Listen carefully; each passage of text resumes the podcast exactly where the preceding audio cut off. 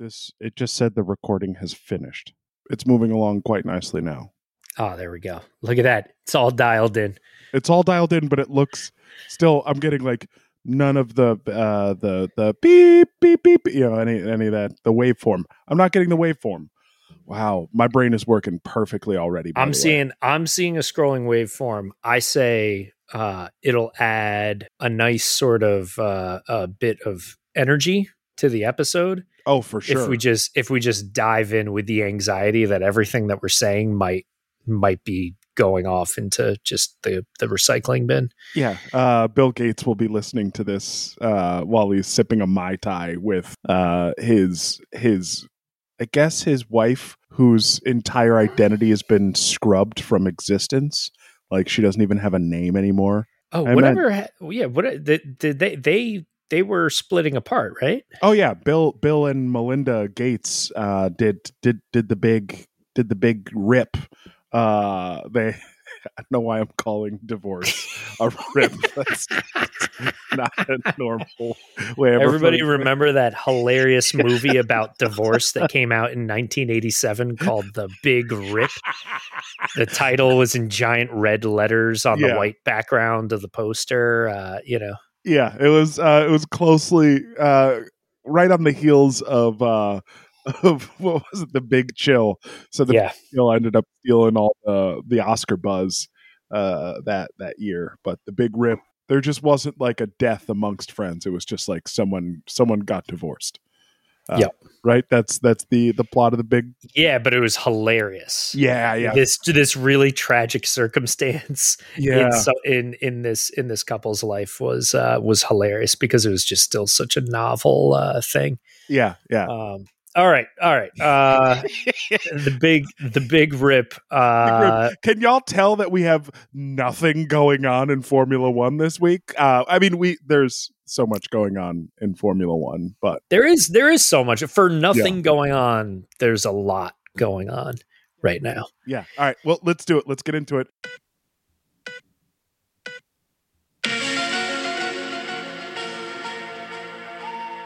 Welcome to the F1 Files, folks. This is our podcast about Formula One here in the US. I am one of the hosts. My name is Corey Willis. I am an improviser, writer, and comedian, actor, all that stuff.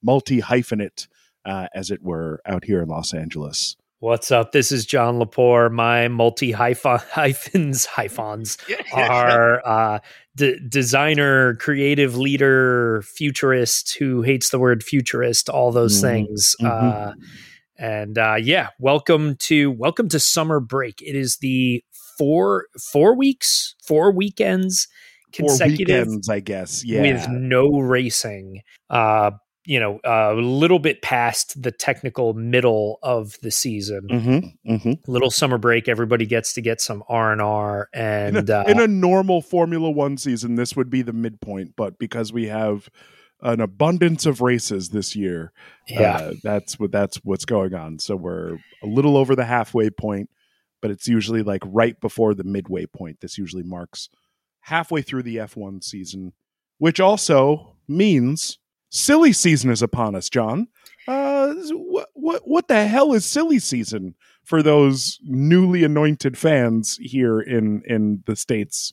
What what do we what do we know about So- silly season? so silly season is, despite the name, is not what we call uh, the the Ferrari Formula One teams season thus far this Yeah. year. Yeah, It is it is a a term that is often used. Typically, silly season unfolds uh, between the end and the beginning of a new season of Formula One. Although there are moments where it can pop up uh, anywhere throughout the season, and effectively, silly season is all about the moment one driver changes teams or is fired from a team or moves on to another sport or retires or whatnot there is uh, sometimes it is something that goes by without much impact and sometimes it stirs a frenzy of musical chairs of drivers switching teams new drivers entering the sport uh, Mhm. you know current drivers exiting the sport and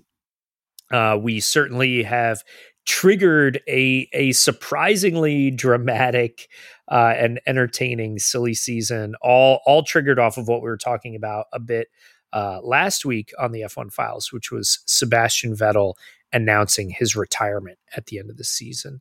So yeah. that has that has opened up a seat uh, with Aston Martin Racing. And uh, basically, shortly after uh, we recorded last week's episode, uh, the silly season got extra silly. Corey, would you like to kind of outline the first uh, clown ball rolling down the, yeah. the hill that slowly became an avalanche? Well, let's. Well, first we do have to to go back all the way to I think it was three weeks ago when, or maybe it was a full month when there were rumors about Daniel Ricciardo not coming back to Formula One. So that was kind of like the preview to what we were about to get once Seb announced his retirement. So and and just to talk about that real quick, I, the yeah. sense that I got was that there wasn't necessarily a singular like rumor that like, hey, it's been heard through the grapevine that that Danny Rick might leave F1. I think it's just been everybody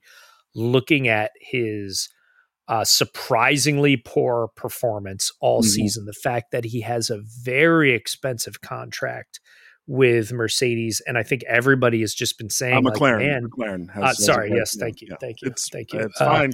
Hard to keep it straight. Uh, driving, driving for McDonald's. Um, he, he's uh, he is, uh, you know, having this awful season has basically put a really negative spotlight on Danny Rick yeah. which I think many many in the sport feel really terrible about it, like because he's he's the guy that like almost universally everyone wants to see succeed. Um, but everyone just is the most successful driver on the grid who is also not in contention for the world championship. He's got the yeah. most race wins out of any of the F1 drivers outside of uh who who's I think Max has more wins than Danny Rick, but outside of that on the grid, no one else other than well, I'm sure I'm sure like Fernando, but like has... it, but, but Fernando is a world champion. Uh, Vettel oh, right, right. okay, okay. Yeah, Lewis yeah. is a world champion, and yep. then there's Danny Rick, who's like definitely hasn't been in the like in the conversation about being a world champion, other than he, Max Verstappen. He has so, something like seven or eight race wins. Yeah, I think it's um, eight. I think it's eight race wins. The most recent one is a McLaren win, which was the first time McLaren had won a race in yep. a decade. So, like, he is not just a beloved person and personality in the sport, but he's also an accomplished race winner. And the wins that he's had have been like pretty significant. And pretty iconic. I mean, there's the the picture of him winning the Monaco Grand Prix and doing that swan dive into the swimming pool at Red Bull. Yep. Like there's so many moments in the past since he came into the sport where you're just like, "Oh, Danny Rick is he is F1. Like he is Yeah. He was like the bridge between the old guard and like the new group of Brits who are taking this sport by storm. He was like the personality that kind of was fusing that um, so yeah. So with with his poor performance this season, mm-hmm. everyone has just been basically looking at the way that the the cutthroat manner in which the teams are operated, yeah. and everybody has just started assuming. Oh, and there's a really tired. good chance he's. He was tired after one race, and they were like, "Well, what do you think? You know, what's going on here?" And he made reference to his contract being up at the end of 2023, but in his mind, he was already in the 2023 season. So he was mm-hmm. like, well, my contract is up at the end of this year. And everyone was like, excuse me? You wait, your contract is up at the end of 2022. And this was after the interview happened that like journalists and F1 picked up on it. And they were like, wait, did Danny Rick just say he's leaving McLaren at the end of this year? And then he came out and clarified. He's like, I was just tired after the race.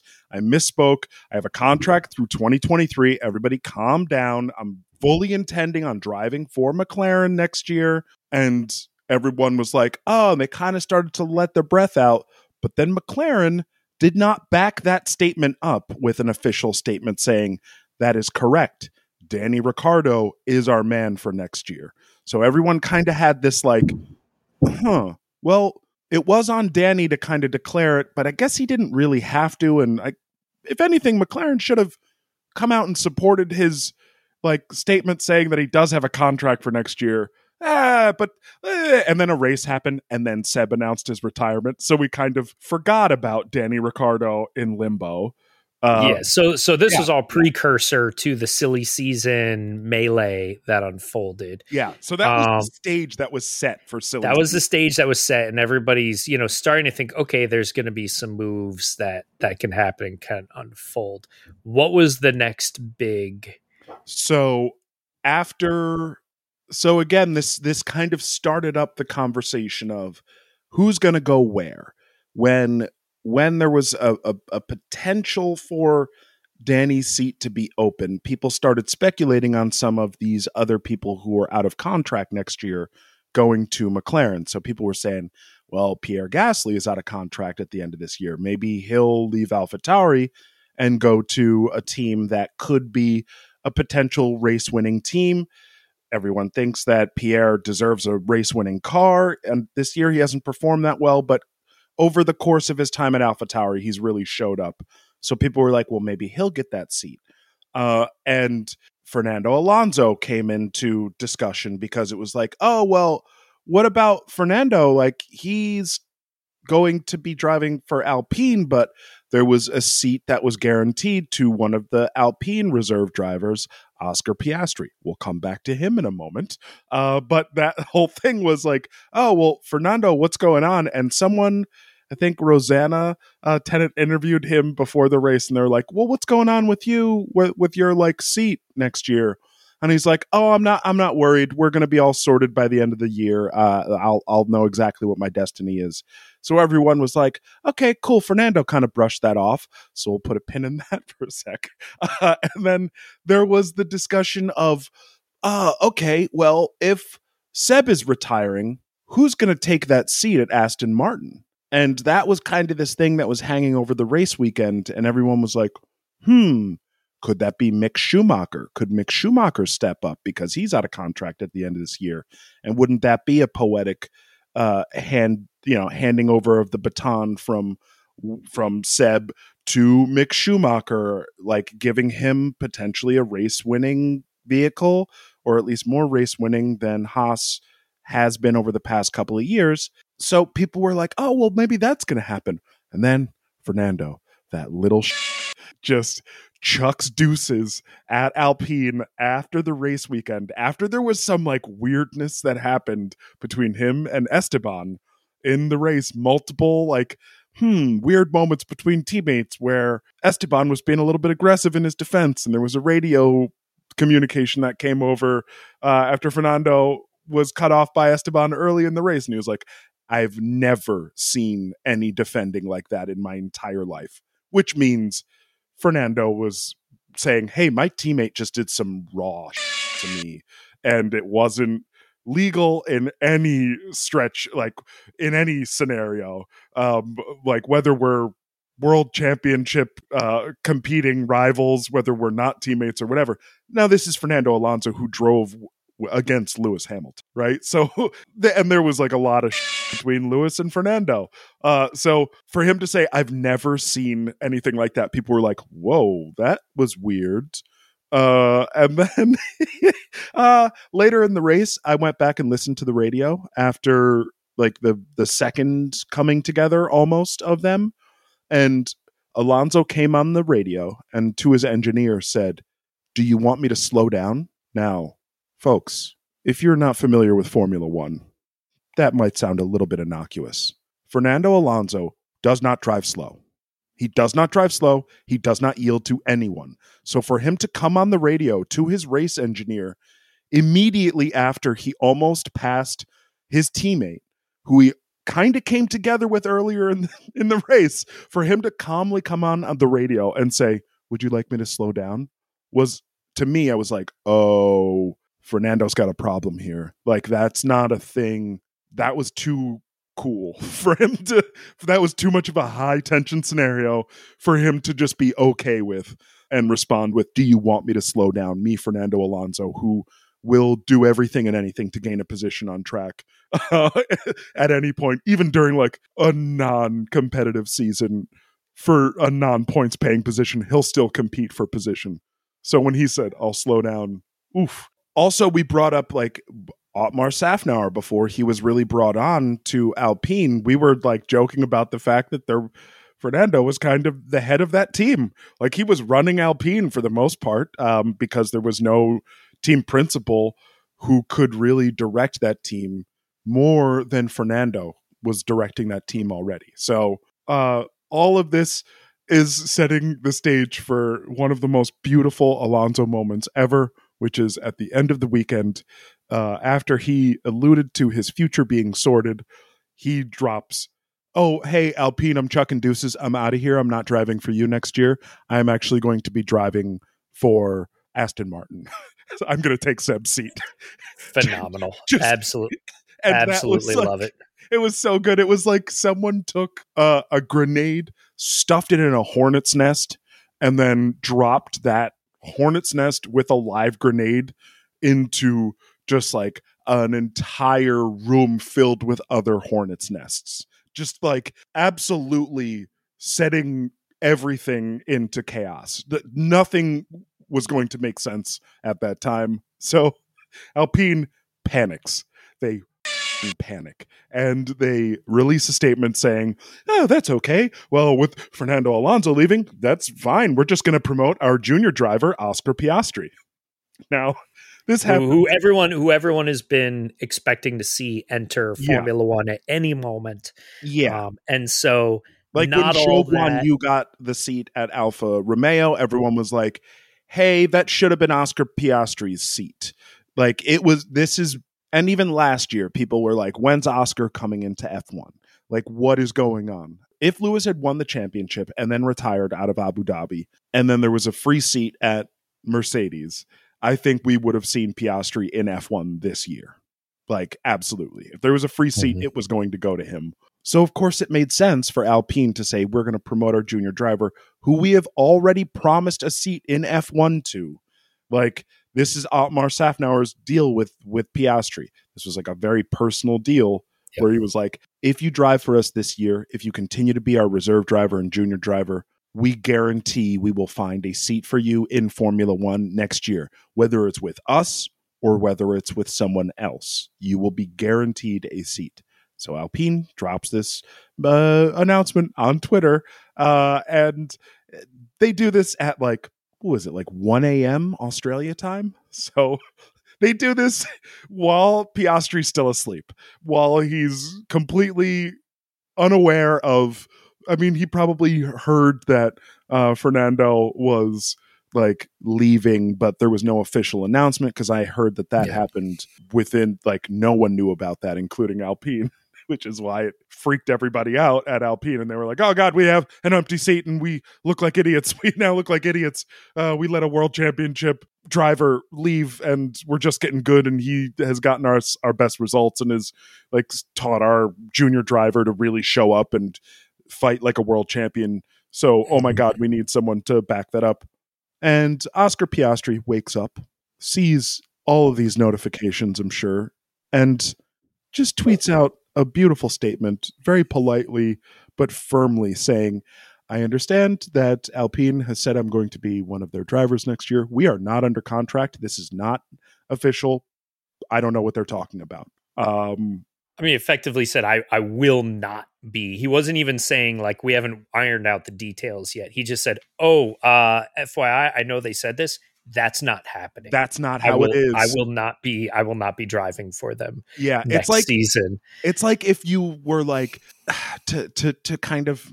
It's it's like you went went to like uh, this amazing live sporting event. It's like when someone proposes to their significant other at like in like public and yeah. that significant other goes, "No, I'm not doing this." Like, and the eh person that proposed stands up and shouts, "She said yes!" Yeah, and then th- she immediately stands up and shoves him down and goes, "I did not say yes, y'all. No way." And also, we talked about this already. Like, it's the biggest embarrassment that I have seen which is like Ferrari is they've been doing great at embarrassing themselves.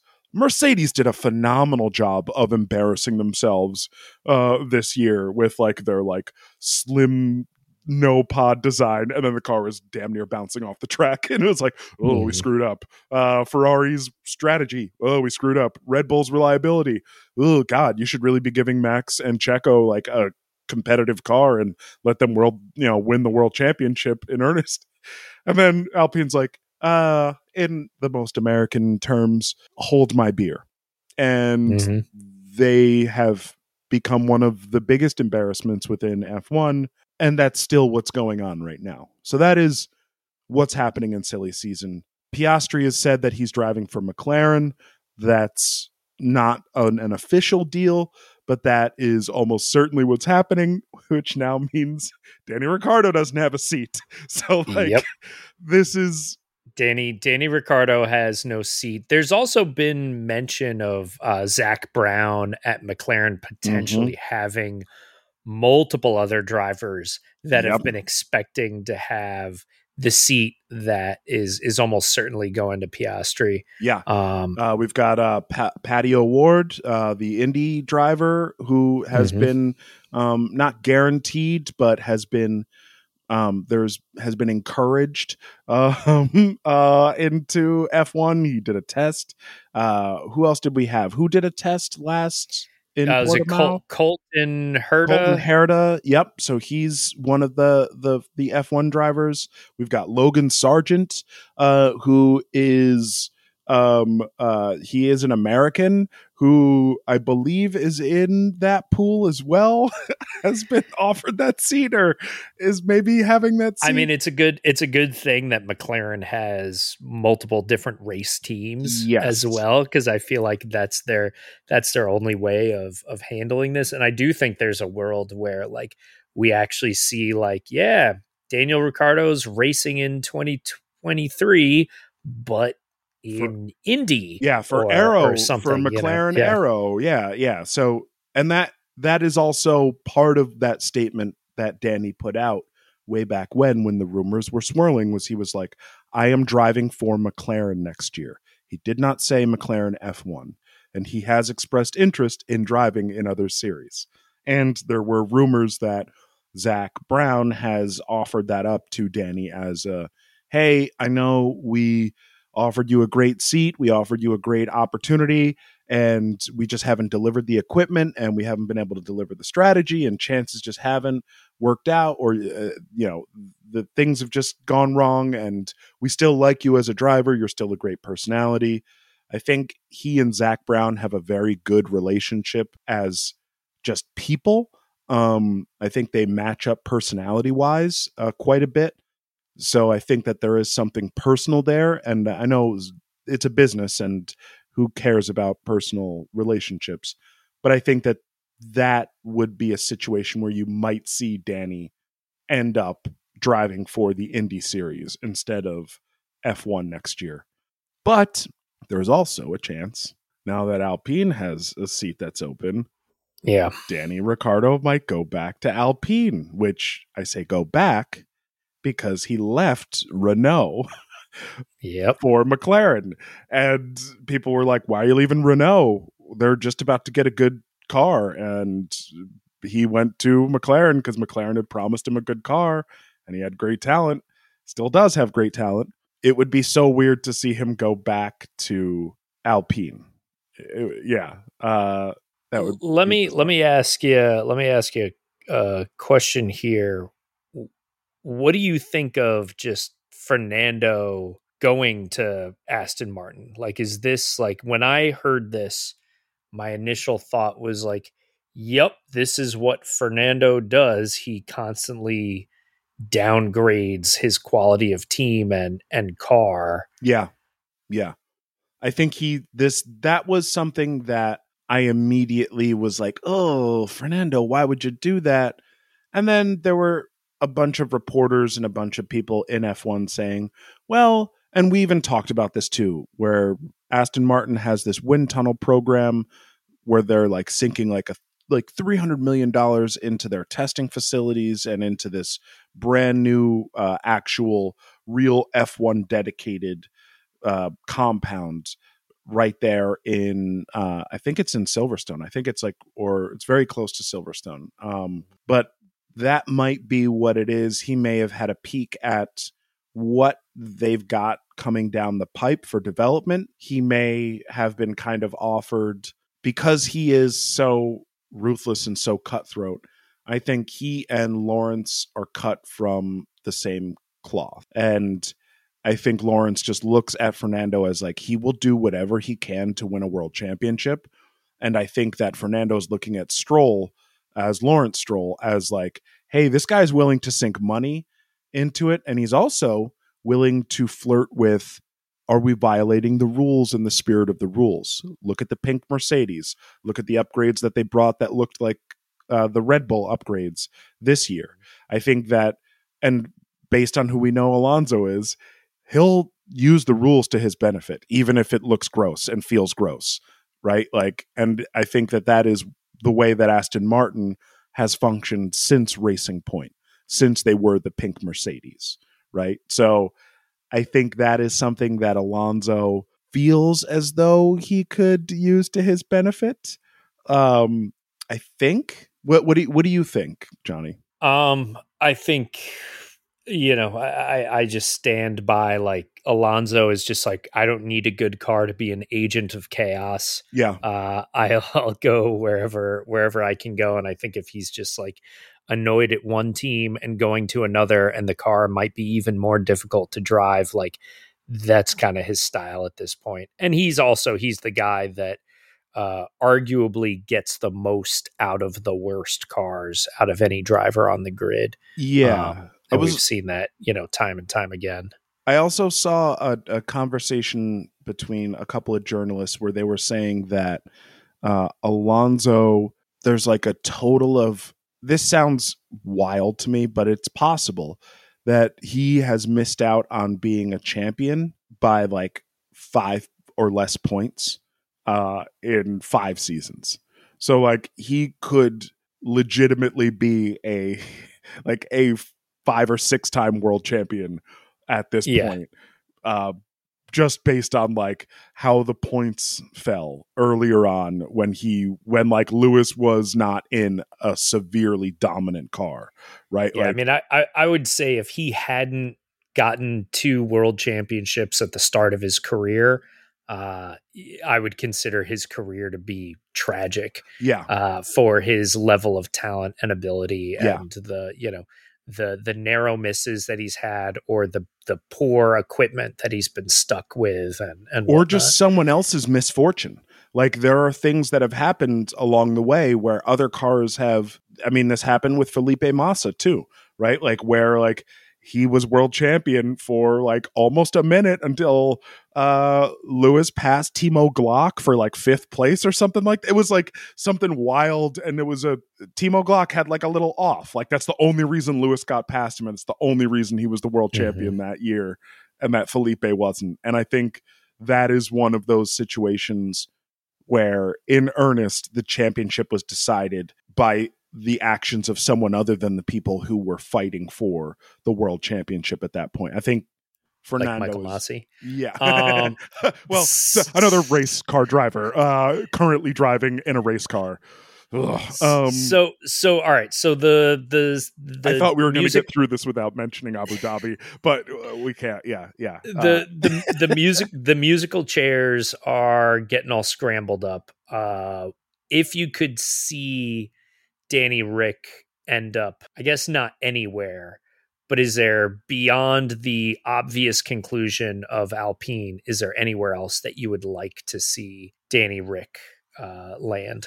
I think there's a real chance that he will end up at uh, at Williams.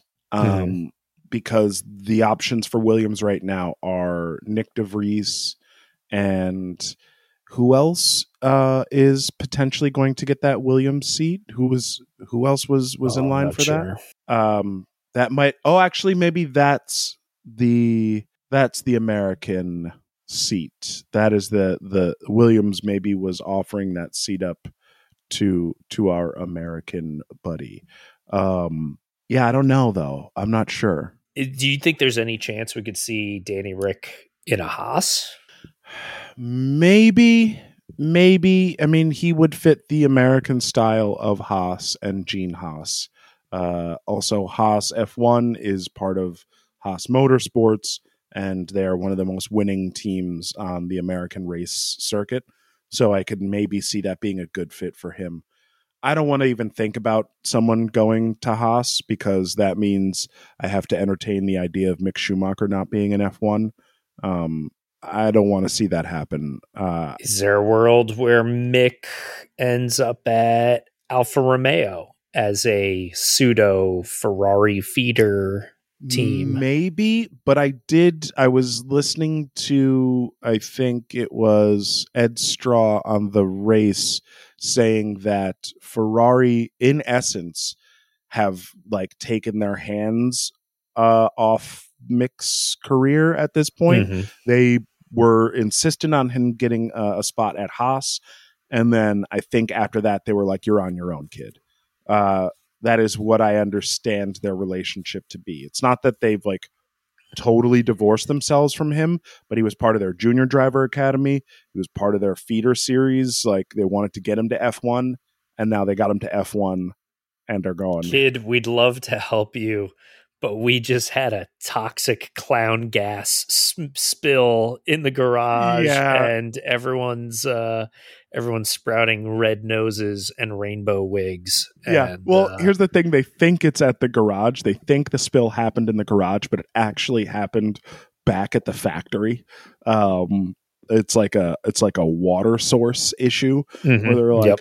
"Oh yep. God, why am I why why am I having the worst uh, gut pain in my entire life?" And it's like, "Well, you've been drinking from a poison well uh, for the past year." This is this is actually pretty close to the plot of the 1989 Tim Burton Batman film of Oh like, yeah, poisoning uh you know poison contaminating the the water supply with stuff that turns everyone into clowns yeah, Right? yeah, yeah. That's Right? um, yeah. Um, was it like put a smile on your face? Uh, yeah, yeah. It's Yeah, uh, there jo- we go. Yeah, yeah. Um, love those, it those luscious lips. Um, ah, all right so so uh any any other aspects of silly season you want to you want to touch on I mean, I know that since we've been recording for a half hour, there's a good chance that it's probably everything. been major Yeah. developments unfolding left and right yeah, uh for sure. Uh, but maybe, maybe we'll see. I mean, there hasn't. No one's talked about like Kevin Magnussen. Kevin Magnussen was slotted into Haas at the very like the last Yeah. moment. yeah So like maybe he'll dip out. Maybe he wants to go back and spend more time with his family, like he was doing when he got the call. he supposedly has a multi-year deal. Yeah, yeah. Um, which you know, there's also Nico Hulkenberg, the the super sub, right? He Yep, was in yeah, Seb's yeah. seat in Aston Martin when Seb got sick earlier this year with COVID. So he might end up in one of these seats. He's proved himself amazing at hopping into a car and adapting and getting good time out of it and good pace out of a car.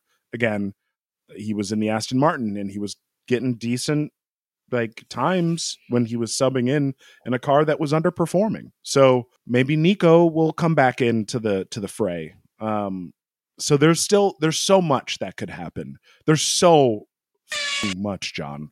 It's Yeah. it's great but also like exhausting and I feel like an idiot every time I form an opinion because then something just disrupts It's, it. yeah, it's all it's all bound to get undercut at any moment. Um, I Yeah. love it. I, I'm happy that the silly season is a little extra silly Yeah. this Yeah. season. I'm glad that it's also perfectly unfolding during the summer breaks that we have like a little extra bit of entertaining F1 action to pay attention to. And particularly, I mean, if you're following any of this on Twitter, I think Twitter has become the the pantheon of Yes. watching these teams humiliate themselves as they try to make confident announcements and you know share sophisticated plans that they've been arranging and then just have even like the most junior drivers uh not even in the sport yet undercut them Oh, uh publicly in front of everyone. It's uh it's it's Like- pretty pretty pretty hilarious. People who who are not familiar with the sport probably don't understand how like what an incredible moment it was for literally what you just mentioned a driver who's not even in the sport to come out and publicly say hey this team that i've been driving for that i'm literally part of their junior driver program this team who just said i have a seat i have not been guaranteed a seat next year but i am not driving for them. Like that in and of itself as an isolated incident in silly Mhm. season is like has never been witnessed uh like ever. Um no driver has ever said no nah, i'm not driving for y'all. No i'm just not doing it. It just doesn't happen.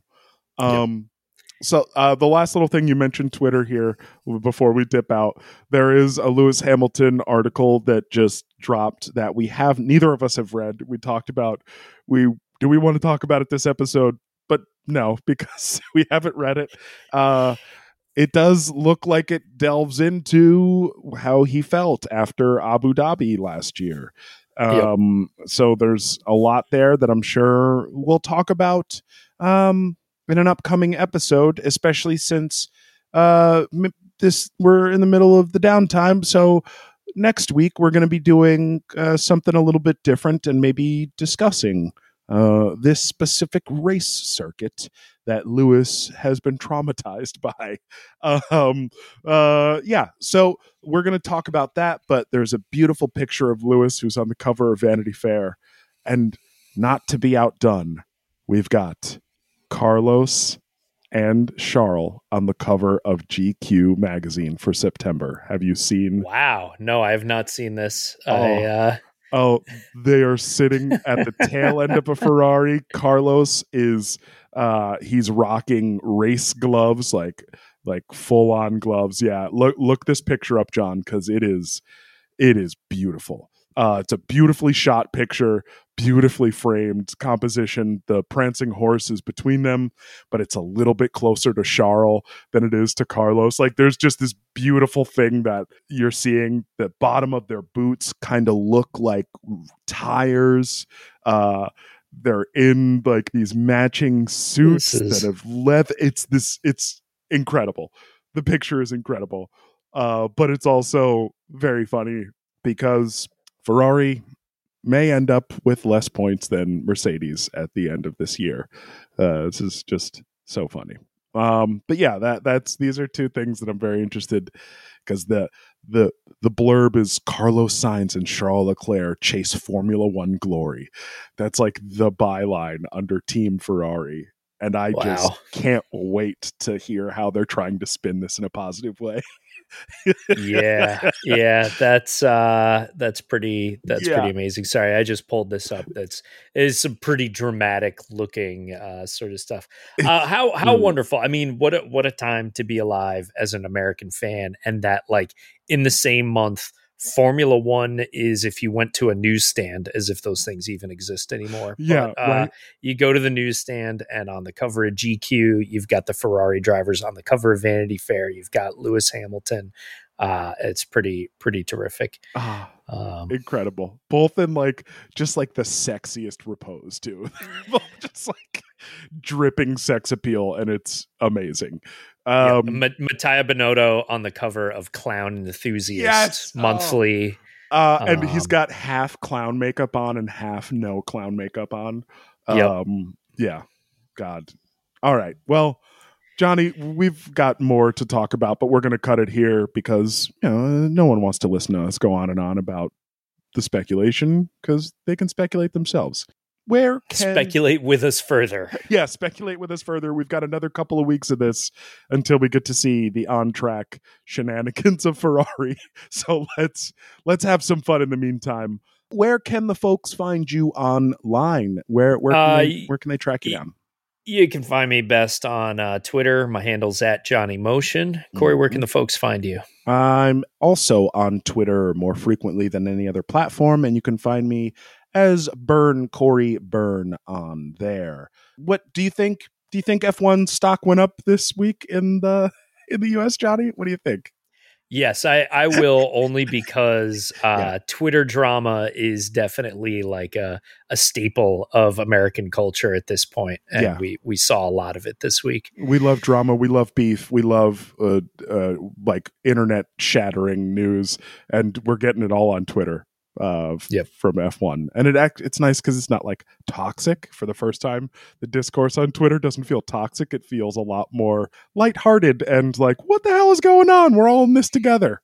Um, yeah, looking forward to that being destroyed after this Vanity Fair article really picks up steam because uh, just from the little blurbs I'm reading here, looks like he's gonna talk about it. So yeah, we'll again, we'll discuss that next week on the F1 file.